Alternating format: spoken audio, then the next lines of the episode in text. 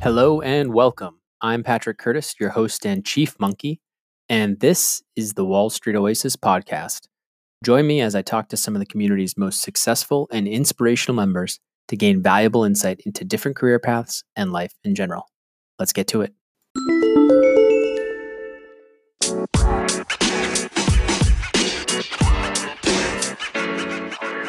Hey, everybody.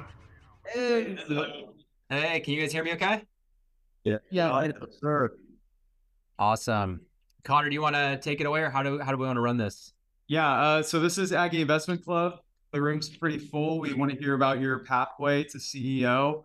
Um, you have some notable things that we want to hear about. And uh, yeah, any advice would be appreciated. So thank you. Awesome. Yeah. Well, first off, uh, I really appreciate all of you guys coming out. Obviously, it's uh, what is it? A Tuesday, fun Tuesday evening. I'm sure you guys have uh, a lot of stuff to do, final to get ready for. Hopefully, uh, enjoy your break coming up. Um, hope you all, hopefully all you had a, a great Thanksgiving. I think just to start out, I'd love to hear, just get a sense of like who here is like a freshman, sophomore. Like, what's the, what does it look like? So, how many of you, how many of you are freshmen right now? Oh, a lot. Wow. Okay. How many are sophomores? Juniors?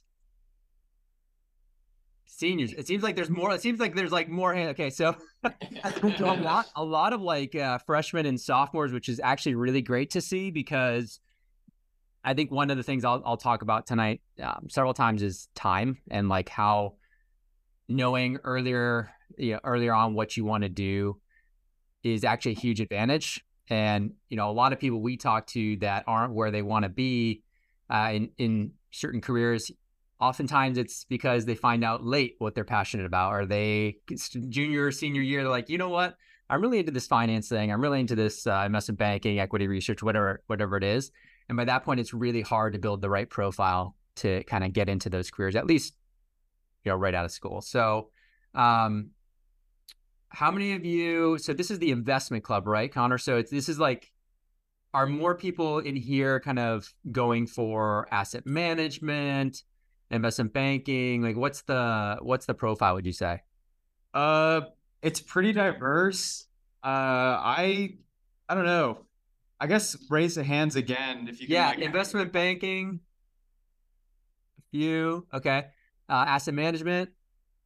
Hedge funds sort of okay so it's a pretty good mix but like point being did i miss any any of them that are like obvious? No? Equity research vc maybe. Anyways private equity probably is a big one right? Everyone's like yeah. Um point being you know i think a lot of you are still super young.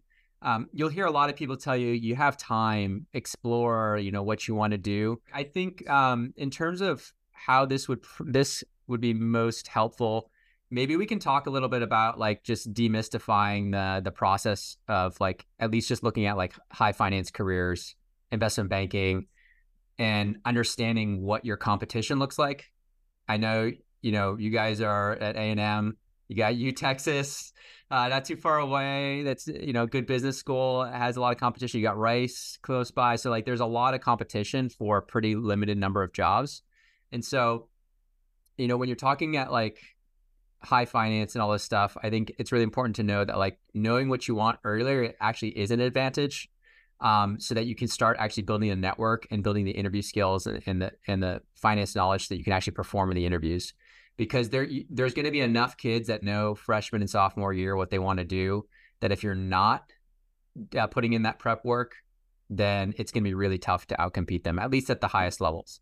Now also in, in terms of my background it's a little bit different. I started out um, i grew up um, right right north of boston and i ended up um, going to a williams college a liberal arts college tiny up in western mass ended up going to rothschild in restructuring but for me, this was back in like a long time ago. There was no Wall Street Oasis. There was no Breaking into Wall Street. There was none of these prep courses or anything. So you basically, um, the only way I heard about investment banking was just from fellow students, and they were like, "Oh yeah, you should go to investment banking." I'm like, "Why?" They're like, "It pays you seventy thousand right after grad." And then back then, that was like you know the equivalent of a hundred now, right? So it was like, "What? Like they pay you that much?" It's like, "Yeah, they work you to the bone." Like I don't care. I work. I can work hard, and so you know I was excited to do it. I went into it. I ended up um, probably being overconfident in terms of how well I could interview, going in, got blown out a, a couple times, made it to a final round at Goldman Sachs, thinking, oh, okay, I'm going to get this. Boom, got nailed. Oh, but they told me that you know I was a li- I was a liberal arts student. They weren't going to ask me any accounting or finance questions. They didn't care. They were asking me to walk them through a DCF, and I just fell on my face. And so I think that whole process was pretty kind of instructive in terms of like later on me realizing like there was a pretty big gap in terms of knowledge from like the Whartons of the world all the way down to like the non-targets, like the small liberal arts colleges to like maybe the Texas A&M grad who isn't kind of you guys aren't privy in the career center that you guys are around probably isn't pushing you so much into these roles as like a place like the top business schools are. Um, maybe they are. Maybe there's only consulting. At Connor, what would you say? Like, is it management consulting and like IB, or is it like more like asset management? Um, yeah, asset management. We don't place well in New York. Uh, obviously, I mean, we're starting to break in. Aggie Network's pretty strong. Uh, but other than that, we're, we're pretty target. We're pretty good target for Houston. Uh, yeah, proximity, but UT beats us out. yeah, oil and gas is big. Obviously, they're down there. But in terms of like trying to get to New York, it'll get easier for Aggies if a few of you break in, because then you can kind of pull people up, right? So if a few seniors break in this year, and then you know five the next year, then seven the next year, it starts becoming easier and easier. But if it's if it's like continually like zero or one, it be, it's it's tough. Um, and so I think in terms of trying to increase that representation and, and help your school, obviously, um, you want to help each other because even if you end up at middle markets in New York, lower middle markets, it's going to help all of you um, in the long run, kind of having that network up there. Um, so in terms of uh, just my story though, it's it's really not that interesting, Connor, to break it to you guys. I worked, uh, I, you know, I basically um, struck out at a bunch of interviews. This was uh, I was graduating at O2 during the uh, right after 9/11. Um, you know, huge. We kind of hurtling into a recession, so it was pretty bad time to graduate, kind of similar to now. Um, and in terms of like job prospects, it went from like 50 banks visiting on campus down to like 10. And I remember Rothschild was like one of my last interviews. And I remember distinctly because it was like back then it wasn't like two years in advance, it was like a year in advance.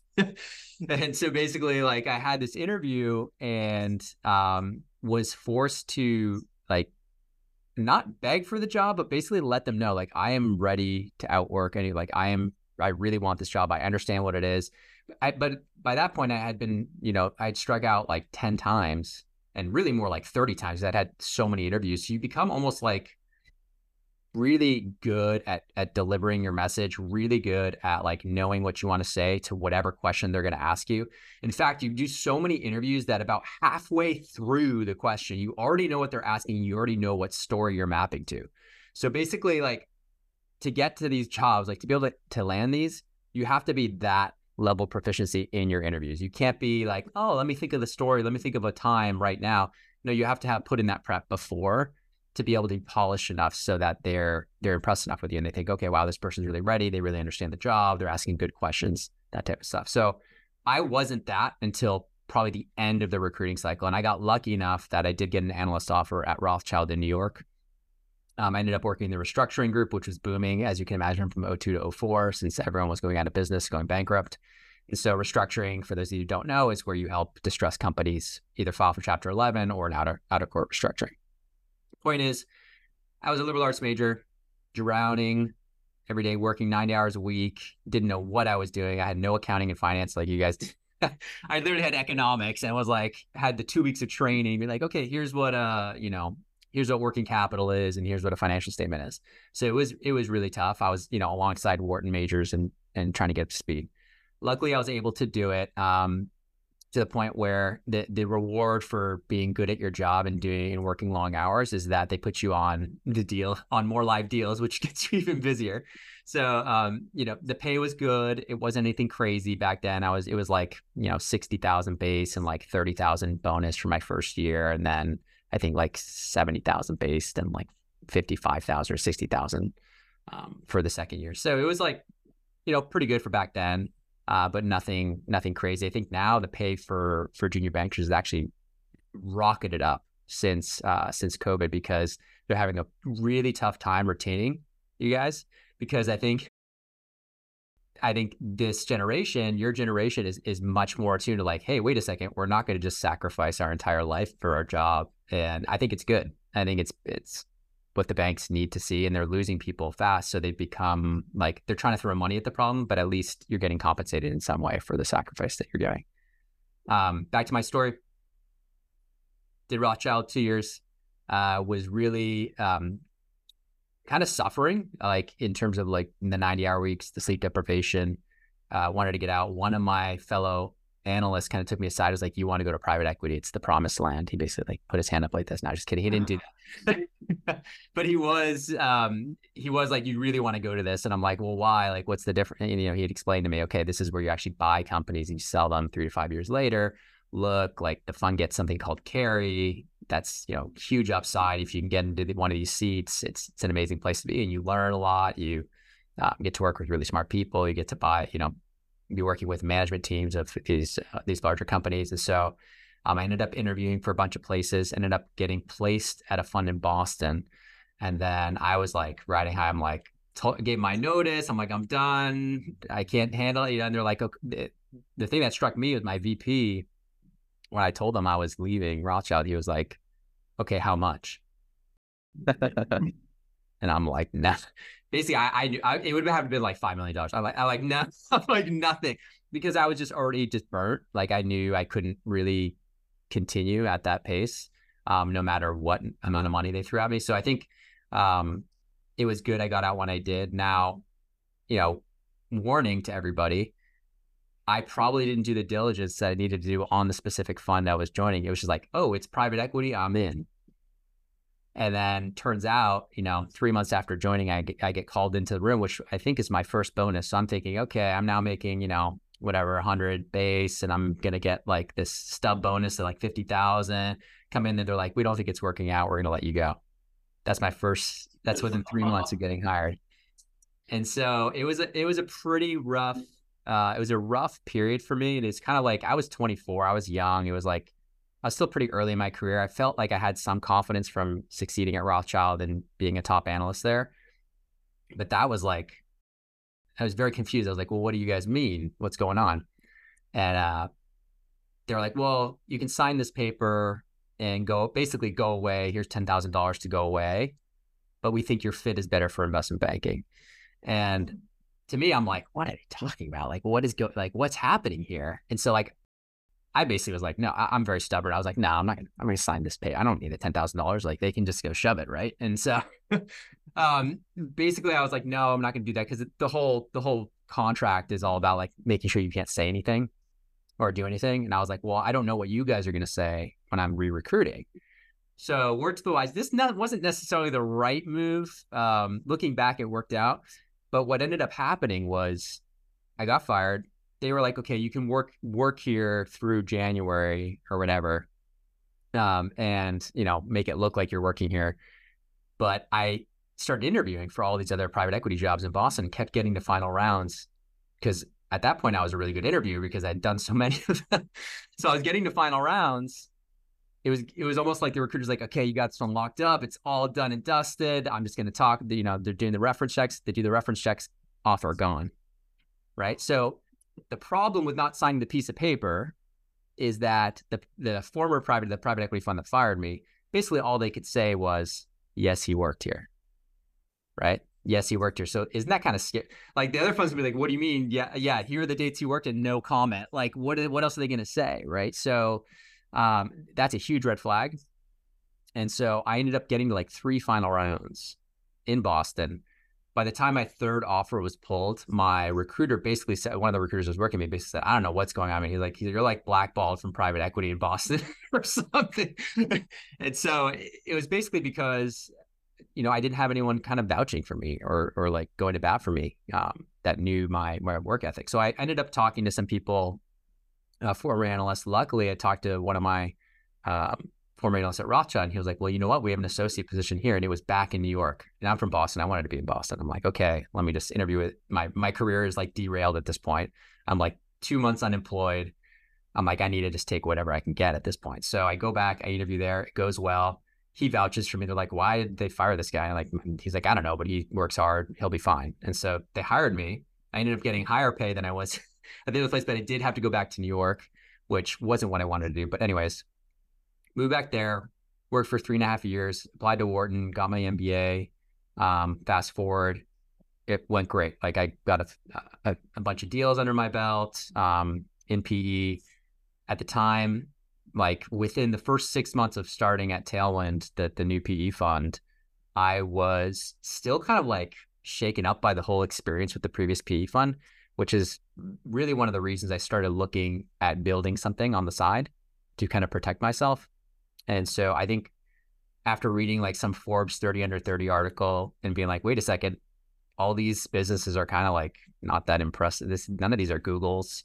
None of these are like that impressive. Why can't I why can't I start something else on the side too? And and so really the only thing I knew at that point was investment banking. And the only thing I really knew was like I had a friend at MIT that was like much smarter than me that could put a website together. So I was like, why don't we have a place where like people trying to break into investment banking or people trying to break into high finance can like come and chat and like just, you know, have a place online. This was back in 06, so it's a long time ago.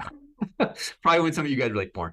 Um, and so point point being is it, it, was it was one of those things where um never I never like had no plan on like monetization. I was like, oh yeah, we'll have some ads and whatever but I did know I wanted to make it fun, so that's why the monkeys were all over the place, and uh, that's why we've we've always had the monkey theme in the in the site. And I didn't want it to be like a boring Wall Street Journal site like it or, or something like that, or a Business Insider, like just articles.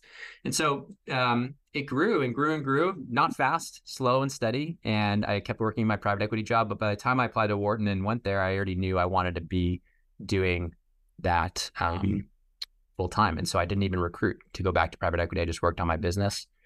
And yeah, and since uh, 2010, I graduated from my MBA, went to Argentina for a year, traveled all around the world, ran my business remotely. And I, I still, to this day, you know, before COVID, I was remote for 10 years. So this that was nothing new to me. But yeah, it's been 13 years full time running the business. And it's been a crazy, fun ride. And it's been up and to the right um, every year. So I guess I don't know. That's like a quick accelerated version. I thought the getting fired was actually really important because a lot of people think like the path is pretty linear and it's not. And sometimes those really, uh, what seems at the time like detrimental or huge and like negative things that happen to you can actually be like the impetus for some incredible things um, that you end up doing later down the down the road. So I don't know. I, I would love to just see if there's questions or like ways that can be helpful to, to all you because I know it's it's already been like half hour and I'm just like rambling. I'd love to answer like specific questions. Does anybody have anything? Yeah. Um, Connor, you want to call them because I don't know their names. Oh yeah, uh, Michael. All right. Um, I was wondering, uh, how has your MBA at Wharton helped you develop Wall Street Oasis? Um, I think the MBA was super valuable when I was going through it because of my classmates there. Like I, I knew I was going to be doing WSO full time, or I knew I was going to be trying to do that. So I was like, every class, every entrepreneur class, I'm like, we can use Wall Street Oasis as a guinea pig, and so we had like data analytics done on it. We had all these people like working on these things, thinking of ideas. Um, one of my, uh, one of the uh, students in my um, in my cohort was uh, he had done like ad sales for like online for like oversight. So he was like, "Oh, your ads are all wrong." He's like, "You need to have banner here, have here, here, here," and completely revamped everything um, in terms of helping us do that. And that was important in the early days to allow us to reinvest back in the site with like developers and stuff. So I think it was much more helpful during. After, it's just been more of like, to me, it's been more like, and the reason why I went, it was kind of it gave me cover. It was like a great insurance policy. Um, allowed me like just additional credibility, you know, having gone to, you know, Rothschild and, and PE, I think it helped with uh, bringing on new mentors into the, into the business and stuff like that. Um, I've come across a lot of, uh, I guess, high caliber individuals. I kind of developed the sense that each of them have a different thing about them that characterize characterizes them from a common person. What are some traits that you've learned over the time in New York and in Boston that you see separate high caliber people from common? Um, I think one of the most important thing is is like it's really helpful if you become an expert in one area, but then you don't you're able to like become dangerous in several others. So like go really deep in one area. So for example, like let's say you're a graphic designer, just that random thing. You want to become like the best, like become an incredibly, an incredible expert graphic designer. But really, what makes that graphic designer even better and more dangerous and and dramatically magnifies their earning power is if they also become not necessarily the best, but but really good at like UX, UX UI. Right. Because suddenly they're able to merge like two somewhat related but distinct skill sets. So some people are only UI UX, some people are only graphic design. If they're able to merge that, they're able to kind of see the perspective fully and add a lot more value to whether it's a startup or or anything. So like I think they're able to see patterns like that other other people can't see. So like I think going deep in one area and then but and then getting good at several other like or very good at several other places can help you see patterns and bring um, the stuff that you learn in the deep expertise to to other areas and kind of accelerate your your value to to any organization or, or group. Could you talk about your journey just founding a business? I know you you have like 60 employees now, maybe I saw on LinkedIn or something, but how it kind of changed over time going from kind of like a passion project to like a legitimate business. I think everyone knows. We're still we're still working on it. Yeah, I mean, I think um well in the early days like it, it was interesting because people are always like, "Oh, you made that leap." It was such like a I'm super risk averse. I worked in restructuring. I saw so many businesses go bankrupt and like terrible like capital structures. So I was like, I took no capital. I grew it slowly and steadily. I invested every dollar that came in like back into improving the platform. So it wasn't really like I didn't have to lean on it, right? I didn't have to lean on it right away. I didn't need it to make money right away. I just needed to make sure like that the users were happy and that um you know we the the product took care of it. Like it, it was fun. Like I was working on it after my after my hours in private equity. I'd work on it like two three hours a night and then like five hours a day on the weekend. Like I was doing this for fun, like probably 15, 20 hours a week because it was fun. And mostly because it was like your own thing. When it's your own thing, you don't mind working like the 100 hour weeks.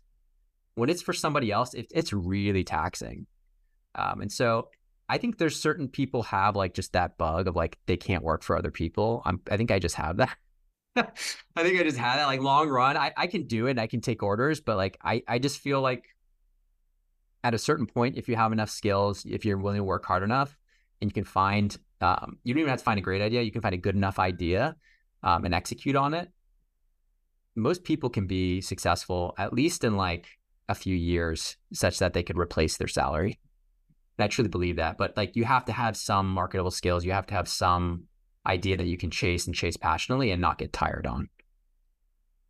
Yeah. Um, that that's a that's a key thing. Is like a lot of people will choose something because they think it's the quick buck. They're like, oh, crypto is hot last, and now it's NFTs. Now it's this, and they're like they're hopping, and you see that on LinkedIn. You're like, you know, crypto this, expert in this, uh, NFT this, and then I'm like, okay, great, but like, there's too many things. I'm like, you know, they're jumping, right? And so if you can avoid the jumping and just go deep for a while for many years with that and have have it be like a side project even um, while you're like developing other skills at your day job that are somewhat relevant it can be um, it can be a great combination that over time helps you kind of gain that freedom i guess as a follow-up it's kind of interesting like if you were in our shoes right now you founded a business but the business is also like structured around high finance so like if you were in our shoes what would you do would you go found a business or would you do high finance if you could do it all over again it it depends on the individual. Like knowing it, like where I came from, I think I would still go to banking because I think it still gives you so many like options. Um, it's it's really like I didn't have enough technical skills. I, I was coming out of liberal arts college. Like I had a great education. I could write. I could do math. I could do science. Like that's all fine. But like, where are the hard skills? Like where can I like go into an organization and get plugged? Like, could I be a good salesperson? Maybe but I would I, I'd never been trained in sales. Could I be a good product manager? Maybe, but I didn't have any project management experience. so it's like when you're coming out of school, you're kind of like if you can get to a place that'll like train you and let you see lots of different parts of business, that's why like these FLDP programs are actually pretty cool because you do these six month rotations and you're like, wow, I really hate that. I definitely don't want that. Or like these co op programs or summer internships. That's why they're so critical because it really lets you see on the inside a little bit. And a lot of stuff is a lot less glamorous than you think, especially at the junior level. Um, they always say shit flows downhill, right? So you'd be say, are you be shoveling shit like for the first few years, first few years typically. So um, you know, and that's from startup all the way through like the largest corporations in the world, um, because they're always going to give the intern or the analyst entry level kind of the the worst gig. So what I always like to say is like, that's fine. You have to do that stuff, but can you be in a group or a culture or somewhere where you're able to see um, more than that? Do you know what I mean? So you're not just drowning. Like, okay, 80% of your job is this, but hey, 20% you're meeting with clients or 20% you're learning about different deal structures. Hey, 20% you're learning about this other stuff that's higher value and something to aspire to. Yeah, just curious where you see Wall Street Oasis going and say like next five, ten years. I know it started as like a forum website, and now there's a lot more emphasis on training and mentorship and things like that. Just curious, kind of like what your vision is. Yeah, I mean, we're really excited with uh, WSO Academy and its its growth. Um, it's something that you know we've been doing the mentorship for over a decade. We've been doing mock interviews for over a decade. We have the interview courses for a long time, but I really feel like it's it's taken everything we've done over the years and all the expertise we've built up and really kind of brought it together in something that's really powerful. And so um, I'm just excited for that because it's like I love the operational side of like trying to figure out okay, what other edge can we give people? Okay, we're gonna do HireVue simulations because they're horrible. HireVues, everyone hates HireVues. okay, what else can we do? Oh, we can do these Excel assessments. Oh, okay, what else can we do? Okay, we need to do like uh, use AI for resumes now and AI for LinkedIn. It's like there's all these stuff. There's always constant improvements. Those are like some of the examples we've recently released for Academy We're like we're always trying to do that and that's the stuff i love like and so i and i feel like there's a there's a huge need especially in non-targets for kids to know early enough um, like i got off a call earlier today with um, someone from a non-target in like a canadian school and like his parents were there they're like what is this? Why does why does this person need to be like ready freshman year? What's going on? And i'm like well, let me tell you, I'm like, by in one year, recruiting will be kicking off, and um, if if that person plants seeds of networking right now and actually talks to professionals right now, they're at a distinct advantage no matter what school they're coming from. And that's what I'd say to everyone here: is remember that the people hiring you are just people, and at the end of the day, if they like you because you're humble and hungry and you're like trying to trying to get there early and you're not trying to sound smart, you're just trying to learn. That's the type of people, the curiosity, like genuine curiosity. Um, that's the type of people that like other bankers or other finance professionals, they'll, they'll go out of their way to try to help you because they're like, oh, okay, wow, this person like actually has an interest in this. And it's not just like reading off a list of questions. and so we try to teach that. We try to teach that throughout everything is like truly try to have build a connection and try to do the networking when you don't need it right? It's like everyone's like, okay, I'm ready to get a job now. I'm gonna just start networking. Okay, can I have the interview now? I'm like, that's not how it works. You should have been doing it six months ago, a year ago, and then that person doesn't feel like you're just like trying to make a transaction with them. Yeah. Um, and so I think that goes for business too. It's like if you're serving people, like give, give, give before you like ask for anything. Um, and I think if you do that, usually things take care of themselves, both in like personal career, uh, entrepreneurship, all this stuff. And so yeah, I don't know, I kind of rambled on and on, but like point is, yeah, in terms of like pathways, I see there's just huge, uh, huge potential for Academy, um, not just in banking, but for other high finance roles. I mean, private equity. Uh, we're going to be releasing something called Tracks soon. So hedge fund, and we have some incredible man- management consultants we could do. Um, and so I really see us kind of going, um, getting really specific um, to the the tracks that people want to go after.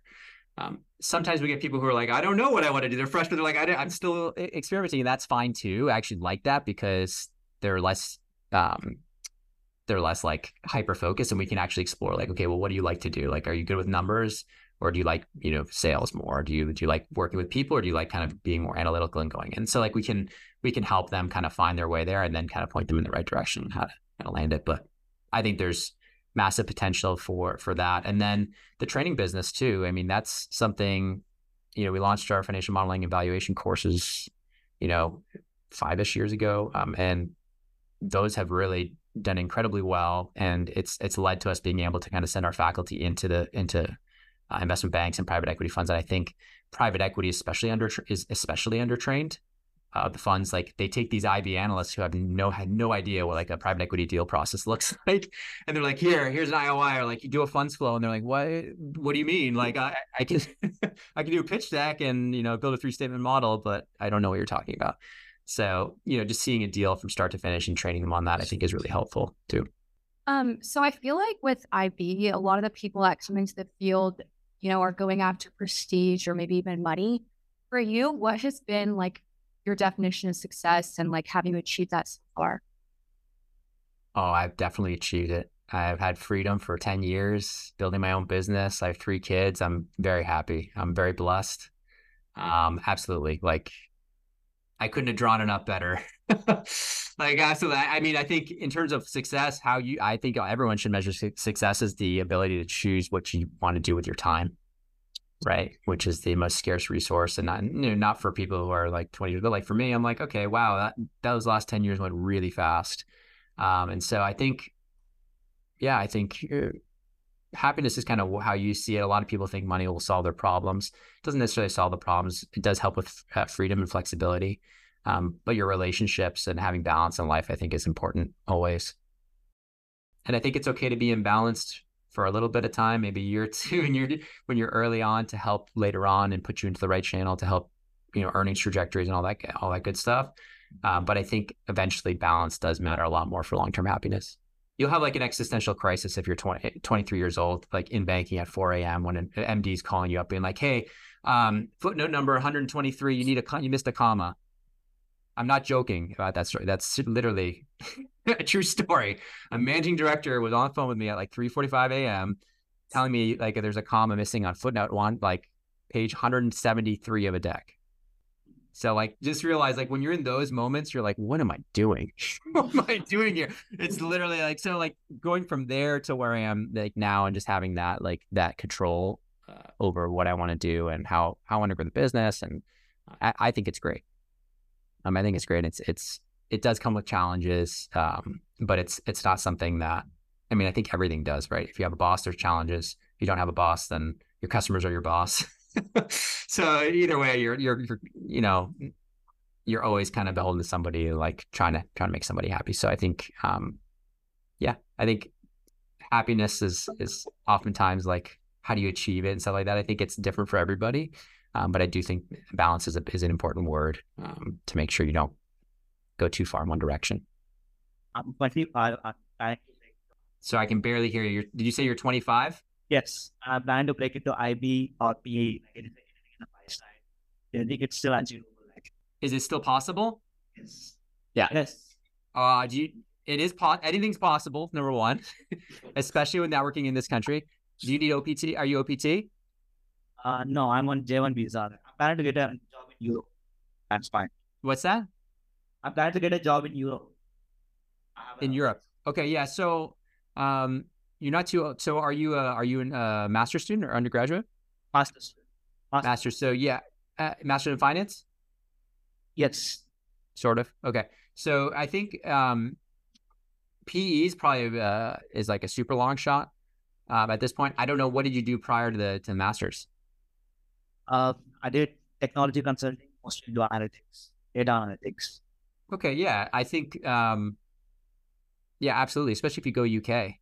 Yeah. Uh, if you go UK, but the problem is, you know, you're at a you're at a US based school, so like going to the UK isn't necessarily like easy. And a lot of people be like, "What's this Texas A&M Masters like? What does this even mean?" But so, but so I think in terms of getting into processes, you're going to have a very hard time landing even first round interviews there. Um, and the banks that you will have a chance at landing are going to be very small shops. But it doesn't mean you can't do it. Like, what's stopping you from going to no name boutique number one, then lateraling up to a slightly larger boutique two years later, then eventually getting to like a Lazard or, or a Rothschild? If you're really good at your job and you work hard, um, absolutely. Um, I think PE, the problem with PE is there's so few seats and it's so hyper structured. It's not as if there's as many like private equity funds, like even small micro cap, like micro funds of like 100 million, 200 million.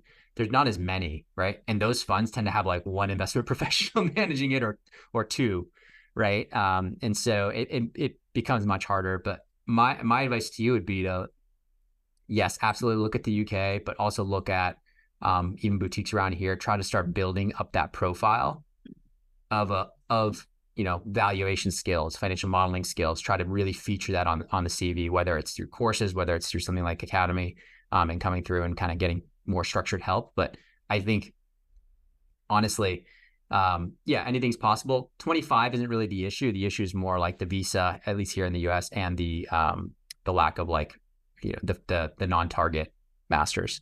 Like the masters in finance, by the way, don't go take a mat. Don't ever do a master's in finance um, from a non top three school, um, unless, unless. And I say this, I say this because a lot of kids will just be like, "Well, I don't know what to do. I don't know where to go, so I'm just going to go do a master's." And they even worse, sometimes they'll stack a master's at the same undergrad school that they had. So what have you done right now? You lost your option three or four years later. Sorry, I can see the guy in the front being like, "Oh my god." what you've done, in essence, is um, you basically lost your option value two to four years into your career to pull a ripcord and reset. Number one. Number two, you've added, yes, what's some additional education and masters. It, it's more impressive uh, in the margin for like traditional careers, and it, it's not like the end of, end of the world. Point is, but like for high finance careers, you're not you're not putting yourself into the cha- the right channel. Um, I much rather you go work at a completely no name place and develop the right skills and network your way into a slightly better place to get you to a top 15 MBA um, or even a top 20 MBA, such that they at least have some placement into where you want to go. Assuming you want even, assuming you even want that. If you want FP&A, if you want asset management, if you want other stuff, you don't need then master in finance. Awesome, all day. It's definitely going to help you. So it's not as if oh my gosh, the world's over. I'm talking in the context of my little bubble, right? My little high finance bubbles.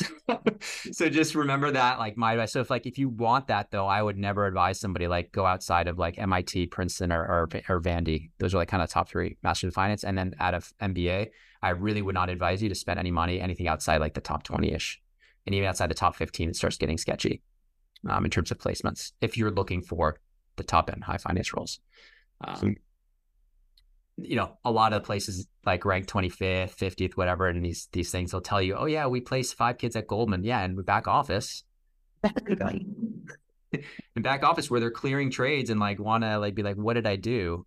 Right. I have all this student debt and now I have to like do this mind numbing job. Um, and so you have to be really careful about like the name the, the name brands.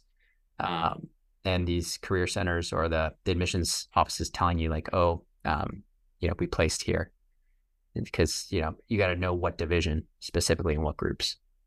All right. Um, I was wondering uh, what has been the most challenging situation uh, whenever you were building WSO and what did you learn from it? Oh man, there's so 17 years, man. It's a tough question. um, probably early on, just like dealing with um, very cheap developers and trying to like deal with different personalities around like I, I found that engineers i love engineers. I grew up with like all my best friends are engineers. But like they definitely have quirks and like trying to understand how to communicate with them in such a way where like they they understand what you're doing. And i think probably just early on like having my first developer who was like working with me full-time or part-time even i couldn't even afford him full-time um, to help with the site. That was probably just the hardest years because it was years. And you know the site was probably bringing in $5,000 total revenue per month, right? So it's like 60,000 to work with for the whole year for everything, right? And so um in that sense, yeah, I think, you know, it, it was it was definitely a challenge because I had so many ideas and I wanted to do so much, but I didn't have the resources to be able to do it fast enough. Um, you also like invest in, in things you think are going to be great. Like as a young entrepreneur, you're like, oh, I'm just going to do this. It's going to be huge. I'm going to launch the thing and you don't really like realize, oh, I could have tested that much cheaper and saved myself a ton of money or done it a different way. Uh, so that's also t- that takes time and experience. But I'd say probably just early on, it was it was it was tough to make progress. That's the downside of not getting funding. What was the process of hiring the right people, trying to create the right culture? What did that side of the business look like over that? Yeah, I think um, it's definitely evolved. Like at first, like it was very much like, hey, who do you know? Like I met I met a guy like in Argentina. I was like, oh, you see me like social media? Oh, like that's great. Yeah, come on board and you like social media. I think it it started becoming a little bit more of like, hey, let me work with you for a while first. And if we hit it off and like things are going well, then you come on board. And I think it's really important for like small startups not to especially if you're bootstrapped, not to overextend and to try to find the right few people because it's really only like a small handful, especially in the early years, that are like really driving the business forward. And if you have someone that's either culturally not a fit because they are, I don't know, too either too serious or don't take it seriously enough, um, then it could really just create so many additional headaches on top of what you're already dealing with. Um, I think we've gotten much better at like putting systems in place to make sure that the people we are hiring are um, are they fit culturally. We even have a, a cultural assessment that we give now, um, calling you to see how make sure it matches our values. Um, and in terms of, um, yeah, in terms of that stuff, I think it's just you get better and better as you get as you get bigger in terms of like setting up systems and making sure you're you're hiring better. At what point did you stop making like the LinkedIn and Instagram posts yourself? Like, when did you stop doing that? Or do you Oh still- gosh, a while like a long time ago. um, eight years ago. Okay. Yeah, yeah, yeah. Yeah, I'm not responsible for anything on Instagram. I cannot be held liable. No, it's- it- we have actually um Sarah's our social media manager. She came on actually pretty re- a couple of years ago. Um, she's done an amazing job. Um, really helping scale our reach, new designs, fun stuff. Uh, she's done an incredible job. It's really kind of exploded in the last few years. I think that's it for the question. Oh, no. We got one more. What? Yeah, uh, so I'm a freshman engineer major who's into major in computer science, and I want to go into one. So would you say that it'd be better to wait to get my master's in finance later in my career, or should I try taking a four plus one program here? at AU? Um, you said you want to be a quant and you're a computer science major, but you want to be like a, is that what you said? Yeah, I'm looking to major computer science. But you want to be like in finance quant stuff? yeah, Um, I would still tr- say try to get a master's somewhere else. Yeah, always just because of the network, not because they don't necessarily have a great quant program down there, but just because of the network, like opening yourself up to a whole new alumni base is just smart, like hedging, um, and increasing your, you know, the ability to kind of reach out to a whole new set of alum and then be more, much more likely to respond to you. Connor can attest to this, right? Connor is like, um, yeah. So I think, yeah, in terms of like, you know, conversion rates, we can talk about that, and that's interesting. You look at like alum. Typically, when you send a, a LinkedIn connection request, you're going to get rejected about seventy percent of the time, but that means thirty percent of the people will probably accept you. From there, getting the connection request from LinkedIn, and instead of messaging them on LinkedIn, bring it over to email. When you send an email saying, "Hey, thanks so much for the connection request, and I'd love to love to chat sometime in the next few weeks if if you have a few minutes," right? Then what do you do? Most people just stop, or they'll follow up once. You know, you need to actually follow up once, then follow up again three weeks later, then follow up again three months later. If you do that, you end up you, you end up able to actually get on anywhere between th- usually three to four phone calls every single week consistently with people in the industry you're targeting. And that right there, what I just told you alone is probably the most highly correlated skill to how far each and every one of you will go in your careers. That one skill, just being able to consistently follow up and reach out to new people year after year after year. And then staying in touch with that network. Because uh, what happens is um, people who are more introverted are at a huge disadvantage when it comes to career uh, career trajectory. I had a I had a guy at WSO Academy that was like literally he went through the whole thing and I'm like, what's going on? Why are you only at like 120 connections? Like, what are you doing? And he's like, well, I just I just why? Why do we have to do this? And I'm like, it doesn't matter why. I'm like, point is like you're not gonna get like Ivy League, good GPA, at a job that's like a real estate development shop. He's making good money, but wants more. And I'm like, if you want more, you can't be in your little bubble. You have to get out there and actually meet people in the in the job. She's like, but I am. I talk to my friend's sister. And I'm like, weak connections are more powerful than your 10 strong connections. Weak connections. You guys know all of this, right? You read the articles. How powerful weak connections are actually. No, you don't know this? Okay, so there's been plenty of studies that show actually what's responsible for the job you getting a job offer are not your like the people right surrounding you, like your family and your friends and your cousins and your best friends. It's the weak connections. It's the friend of the friend. It's the friend of the friend of the friend, right? It's how many of those weak connections do you have? So that like just reinforces even more like why wouldn't you just establish a ton of weak connections? It does you know if you can make a lot more of them stronger, great. That's great. Develop real meaningful friendships, even better. But the point being like you need to have a lot of weak connections to be able to hear about the jobs that are never posted on the job board. If you guys if you guys are one click applying on LinkedIn all day, one click applying on Indeed all day, sorry. That's a black hole. You're going like 99.6% of those like never get a response. So, uh, you know, you can do it that way and feel busy and feel good about yourself, or you can actually spend a little bit of time, get over your fear talking to people and have like 10 times more success. So we'll leave it at that. I think that's a good way to end it because that's probably the most important lesson anyone could take away from this. um, anything else, guys? Any any final things? Connor, should we end it? Uh, are there any more questions? Can I shoot one out? Yeah. You just give like general advice for any freshman who doesn't have like any clue what they want to do. Not even like I want to go into IB. How can I do it? But just someone who like doesn't know what they want to do. They kind of like finance. How do they figure out like which way to go? I would read a lot. There's a lot of free resources online. Be like, hey, take some of these like career assessment type things of like, what's your personality like? Just try to do that. I mean, it shouldn't take you. I think people think there's going to be some sort of epiphany that comes to them, like sophomore year. It's not going to happen.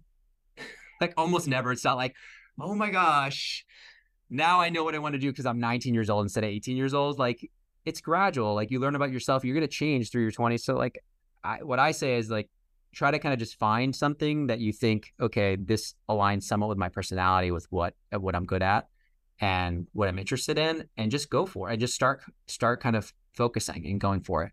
Because if you wait till junior senior year, it becomes harder to like get the experience that makes you competitive for the top goals there. And so like that's that's all I'd say is like for people who are, you know, struggling in that search, like it's okay to, to not be sure. It's okay to pivot. Is it then that's the reason it's great to have the MBA to, to pull the ripcord when you realize, oh, I made a mistake. I actually want to go over here. Um, that's why you want to have that reset option. Um, so just just remember like the first job out of undergrad is not like what's going to define you. And your job overall, it doesn't define you in general if you're a good person or not. Yeah, I think we'll leave it at that. Thank you so much, Patrick. Thanks, everybody. And thanks to you, my listeners at Wall Street Oasis. If you have any suggestions whatsoever, please don't hesitate to send them my way, patrick at wallstreetoasis.com. Until next time.